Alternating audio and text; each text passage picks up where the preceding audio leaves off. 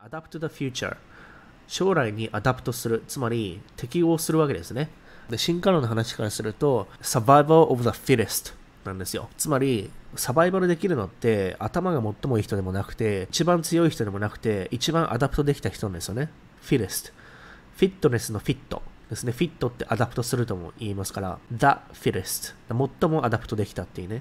EST、最上級系のね、survive the fittest。それがね、サバイバルできるんですよ。だから、喧嘩強いからサバイバルできるとかそういうことじゃないんですよね。だそれが大事なんですよね。適合することが大事。ってことは、今の社会でね、今現在の時間軸でね、何が必要っていうのを見極めるディマンドサプライを理解しないといけないですよね。あと資本主義のキャピタリズムをね、理解しないといけないと。で、なぜこれ話してるかというと、やっぱり私のチャンネル名に入ってるファイアですよね。ファイアするためにはどうすればいいか。ね、マトリックスとか、ね、レッドピル、ブルーピル、うん、社畜能とか、奴隷能とかいろいろ話しましたけど、それに似てるわけですよ。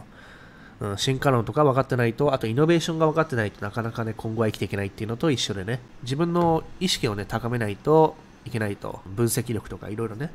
で、その意味で、あの、将来に適応するためには、で、今の時代、2022年でadapt するにはどうすればいいかというと、まあ、テクノロジーですよね。前から言ってるイノベーション。